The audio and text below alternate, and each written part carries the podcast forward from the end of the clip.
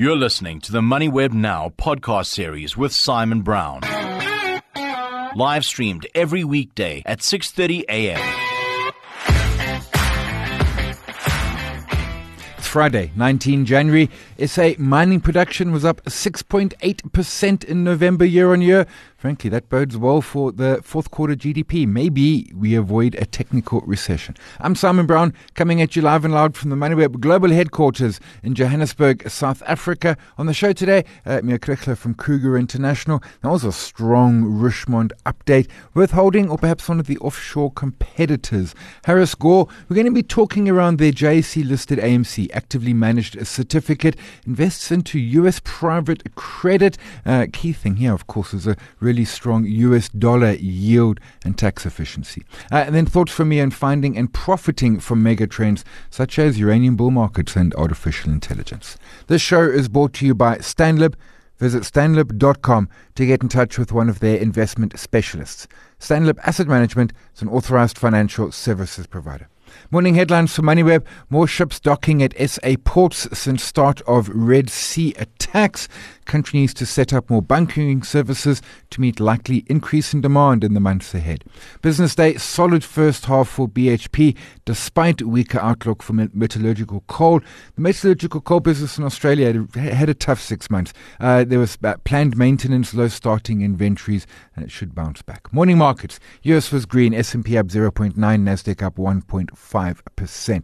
Over in the east, it is mixed. We've got Sydney up 0.1, Tokyo up 1.6%, Hong Kong off 0.1%, and $0.10 down 0.9%.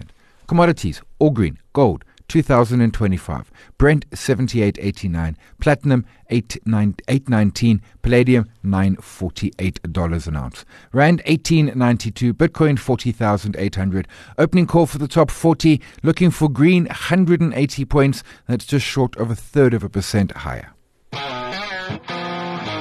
MoneyWeb Now. On the Money. Also available on podcast. Chatting now with Mia Kriegler from Kruger International. Mia, appreciate the early morning. The Richemont update yesterday, it's for third quarter to end December, and of course 9 months for the period as well. Sales and constant exchange rates up 8%, cash pile 6.8 billion euros. Certainly the market liked it. It was ahead of expectations. Your take on the update and Richemont has a stock. Is it worth having in a portfolio? Good morning, Simon. Yes, definitely a very strong update we saw yesterday, and the market liked it. We saw a very big bounce of over 10% in the share price, and that really helped the local markets rebound a bit as well. So, yes, I mean, this has been a quality company for many years. I can't think of a South African that doesn't have indirect or direct exposure to Richemont through some or other way, being one of the largest companies on the JSE. So either through your pension fund or either through some sort of ETF exposure that you have, you most probably have exposure to Richemont. And not a bad thing. I mean, the luxury goods market has been one of the strongest rebounding sectors coming out of the COVID period, and especially over the last year or so, we've seen a very strong rise in these share prices, also due to the fact that we had a very strong sales numbers coming out of these companies. We had double digits, close to 20%, basically throughout all the luxury goods companies a year or so ago. That normalized over the past year. With the numbers coming out now, people expected that the slowdown worldwide economic growth that we've been seeing with the soft landing that we're expecting now in the US would most probably have a larger impact on these luxury goods companies. And then a very big area of the market that has been one of the strongest drivers in growth for these luxury goods sectors have been the East and China specifically. And with the slowdown there, we didn't expect these numbers to be so strong, especially the fact that we saw the strongest part of the sales coming from China, Hong Kong, Macau, and that was over 25% for the quarter. It shows us that these that individuals from these areas are traveling locally more so than coming to Europe, where the numbers were under pressure.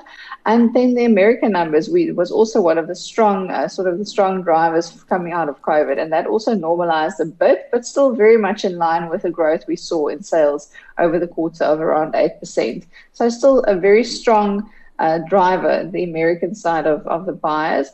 And yes, I mean, you asked me whether Richemont was still looking attractive or looking attractive at all to have in your portfolio, and I would say definitely.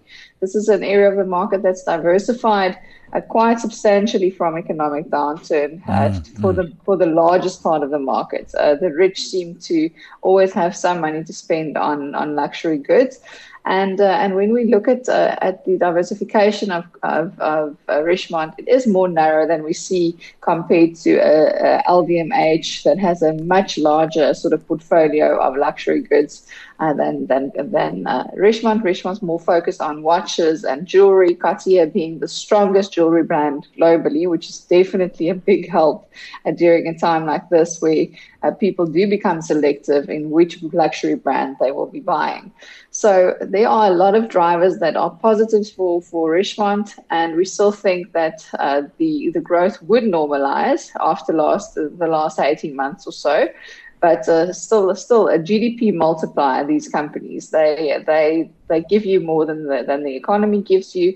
And with the fact that we're expecting a soft landing and not a dire recession in the US, we think that these companies are still a good hold in a portfolio. Yeah, and I like that phrase. It's a GDP multiplier. A quick follow-up on the LVMH. Is it Richemont rather than LVMH, or is it both in a portfolio? You make the point that they are different. Richemont perhaps more niche and more luxury.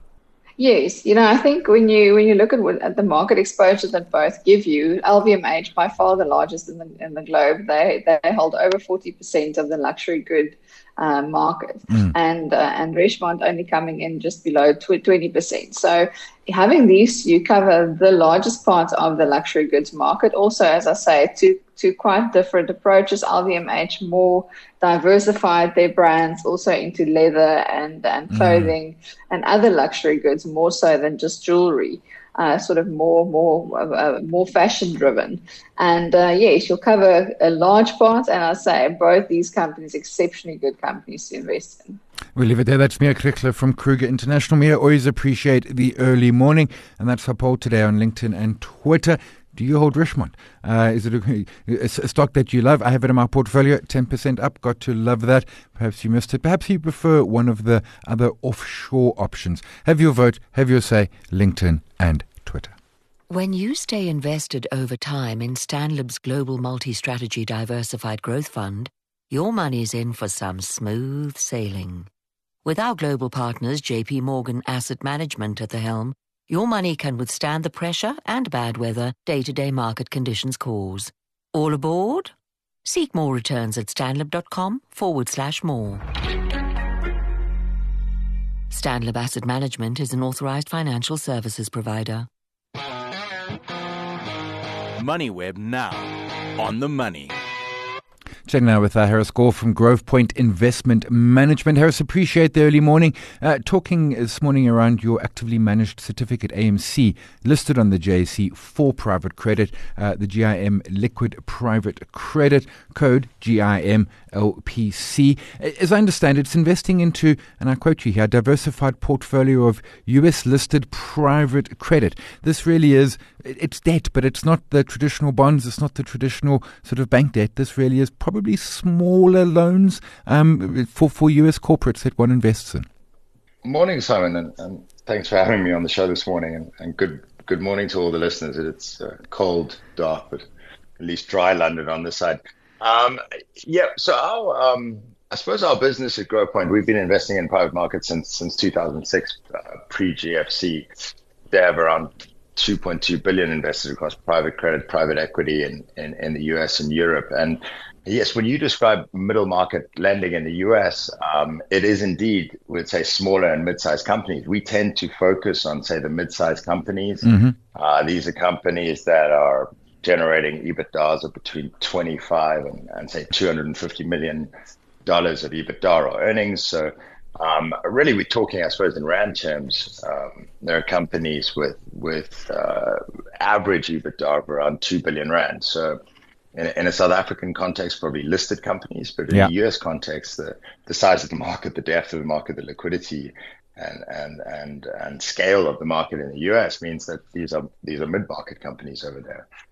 Maybe another just a quick fact on the US market, but that middle market in the US is is in itself today probably 2 to 3 times the size of the UK economy. So you're talking wow. about a middle market, kind of corporate middle market in the US, which is between $6 and $9 trillion economy. So taken on its own, it's the third largest economy on earth.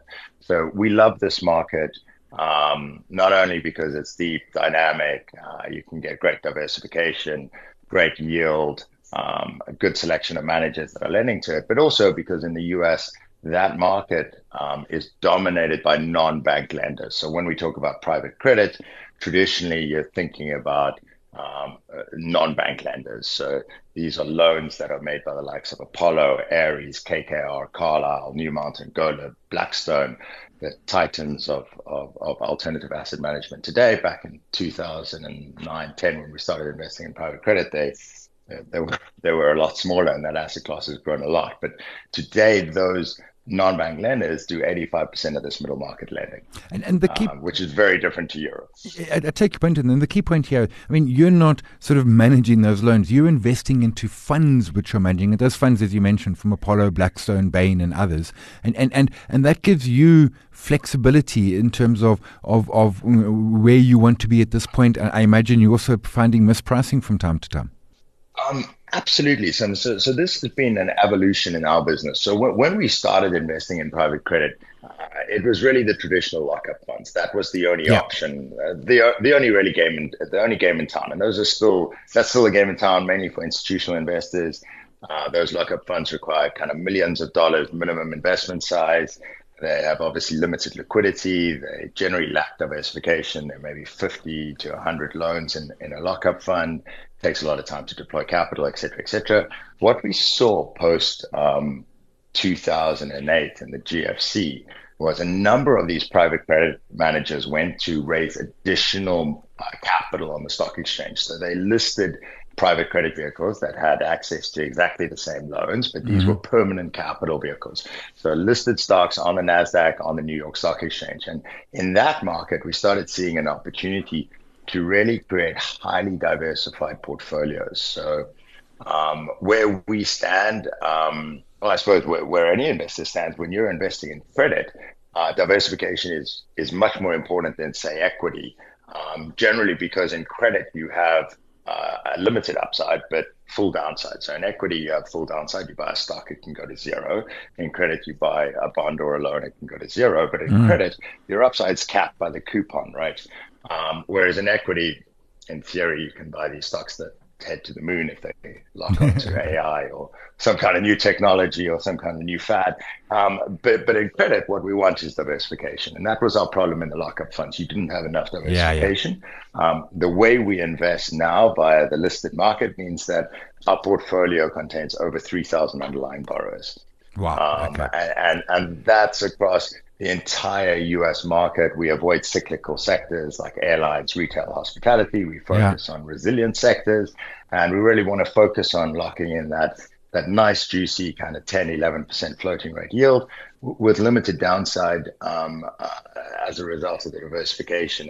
And we do that by investing in the top managers across that market. So as I said, Blackstone, Ares, Carlyle, New Mountain, Golub, and because to speak to your last point, because these vehicles are listed, yes, at times we can invest at, say, a discount to book value.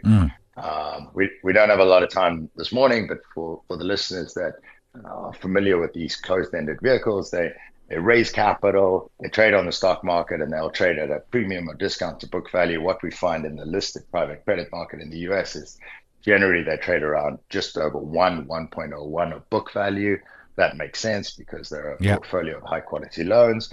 But because they're on the equity market, often you get this irrational dislocation.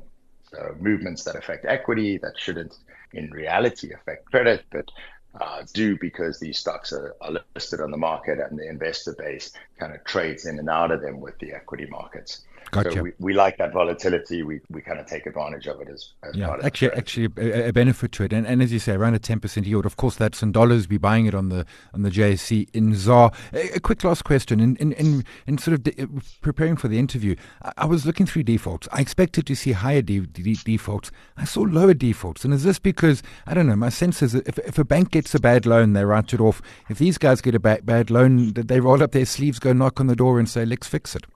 100%, Simon. So where we think there's a really good fit in this market is that generally these non-bank lenders are from a private equity background. So you have sector specialists in these teams. Now, we favor lenders that have big teams, deep benches of talent, and importantly, large workout specialists. So they got guys there. If you own a software business or a software as a service SaaS business, they've got technology experts in there that if that business is running into trouble, you've got experts that are getting involved in the business. They're working out the asset. So yes, you may have the default, but even when you have the default, you're having higher recovery rates. So there really is this kind of asymmetric return profile, what we consider better risk-adjusted returns, whereby in a bank, if you have a problem loan, you sell it. I came from a banking background. Banks want to get out of the loan as quickly as possible, take whatever price, write it down, move on to the next year or the next quarter. These guys are really getting into those business, rolling up their sleeves, working out problem loans. And therefore, what you see in the market, especially with the higher quality managers, is recovery rates of over 80%. Default rates of less than 1%. Wow, yeah, those are staggering numbers. Leave it there. That's Harris Gorre, GrovePoint Investment Management, the code GIMLPC, liquid private credit. Harris, appreciate the very early morning. Your money gives a damn. If it could protest and sign petitions, your money would. But your money can do more than that. When you invest in Stanlib's infrastructure investment fund, beyond getting solid returns, you are helping to build a more sustainable future through job creation and positive economic growth. Damn right you are. Invest for more impact at stanlib.com/more. Stanlib Asset Management is an authorized financial services provider. MoneyWeb now. On the money. Some Friday thoughts from me on finding and investing into mega trends, uranium, artificial intelligence, as Mia was talking about earlier, luxury. Key thing, you always think you're going to be late to the party, but if it really is a mega trend, likely you're not. Chatted with Petri around uranium earlier in the week, and you're like, oh, but it's already run. Well, sure, but you know, if it's a proper megatrend, a long way to go. Some are hard to really nail down and invest into. I mean, smart cities, is that a megatrend? Probably going to become, but how do you get into it? Satrix has an ETF, but it's a very wide definition. Others are easier. Uranium is easy, right there. You know, and the trend is simple. 16 new power plants, nuclear power plants coming on stream in the next 4 years. Mining output is down a third in the last decade, and you know, a couple of ETFs, which makes it nice and simple. Artificial intelligence, perhaps slightly harder in a sense because it's so much wider. You know, it's just arrived, late 22, early days. Suddenly everyone's talking around it, and there are, you know, do you buy the shovels, which is Nvidia? Do you buy the users, such as Microsoft and Meta? A Nasdaq ETF, the Signia Fang.AI fund to get into it. So it can be collection of stocks or ETFs. I don't like the idea of just a stock. I want that broader sort of investment vehicle to get into to really catch it. But expect a bumpy ride. You know, and expect it to not all be plain sailing. Look at the Richemont price. Look at, you know, we'll have Nvidia one day selling off. So know in advance what gets you out. You know, with uranium, it's a case of, well, what is the price? What is production? You can find that data quite simple. When global production starts, you know, exceeding demand, well, then things are starting to change. But that could be a decade off. AI is different. It's kind of like the internet. In the early days, no one had it. Now everyone does. Early days in AI, no one has it, but in time, everybody will. So how do you have that sense of when to exit and how to exit? But certainly mega trends can be hugely profitable for a portfolio. That's it for today. I was chatting with Mateta Talari yesterday. The strength we're seeing in the US dollar index pretty much since the last trading day of last year. We asked him, we asked you, do you expect more US dollar strength? And ultimately, of course, that leads to rand weakness. Over half of you said, yeah, the ZAR's in trouble. A quarter said, currencies are hard to call. The rest said, nope, it'll all be fine. Have your vote, have your say, LinkedIn and Twitter. This show is brought to you by Stanlib. Visit stanlib.com to get in touch with one of their investment specialists. Stanlib Asset Management is an authorized financial services provider. We're live every weekday morning, the MoneyWeb website and the app, 6:30 a.m. podcast just after 7. Thanks to my team, Eddie, Nobokle, Nicole, to you for listening, my guests for their time. My name is Simon Brown. This is MoneyWeb Now. We'll chat again Monday, AI and cybercrime. You've been listening to another MoneyWeb Now podcast, posted every weekday at 7 a.m. on moneyweb.co.za. MoneyWeb Now, on the money.